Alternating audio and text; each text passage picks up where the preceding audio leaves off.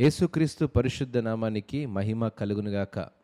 అనుదిన వాహినిలో అమూల్యమైన వాగ్దానాలు అనే అంశాన్ని అధ్యయనం చేద్దాం.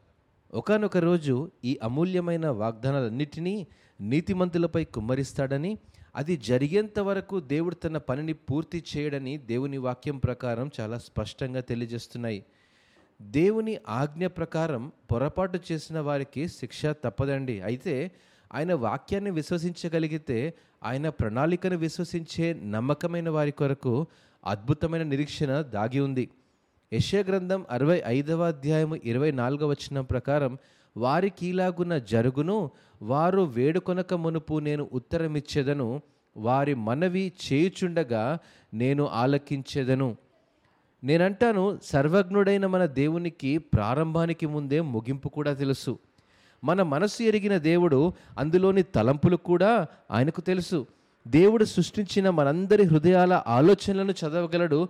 మరియు ఆయన విశ్వసించే వారిని విమోచించాలనే ప్రణాళిక ప్రపంచం పునాదికి ముందే రూపొందించబడింది. ఈ మాట సత్యమండి. దేవుడు వెక్కిరించబడడు. మరియు నీతిమంతులు విశ్వాసంతో జీవిస్తారని దేవుని వాక్యం సెలవిస్తుంది.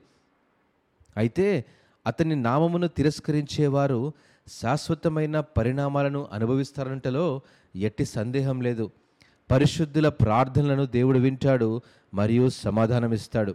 ఎందుకంటే మనం ప్రార్థనలో వాటిని విన్నవించే ముందే మన హృదయాలోచనలను ఎరిగిన దేవుడు మనం అడగక ముందే సమాధానం వేగంగా వస్తుందనటలో ఎట్టి సందేహం లేదండి.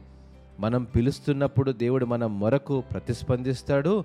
మరియు దేవుని సమాధానం ఎల్లప్పుడూ ఆయన మార్గంలో ఉంటుంది. ఆయన ఖచ్చితమైన సమయంలో శాశ్వతమైన ప్రశంసల కొరకు మన శాశ్వత ప్రయోజనం కోసమే అందించబడుతుంది. ఇట్టి మాటలను దేవుడు ఆస్వాదించునుగాక ఆమెన్.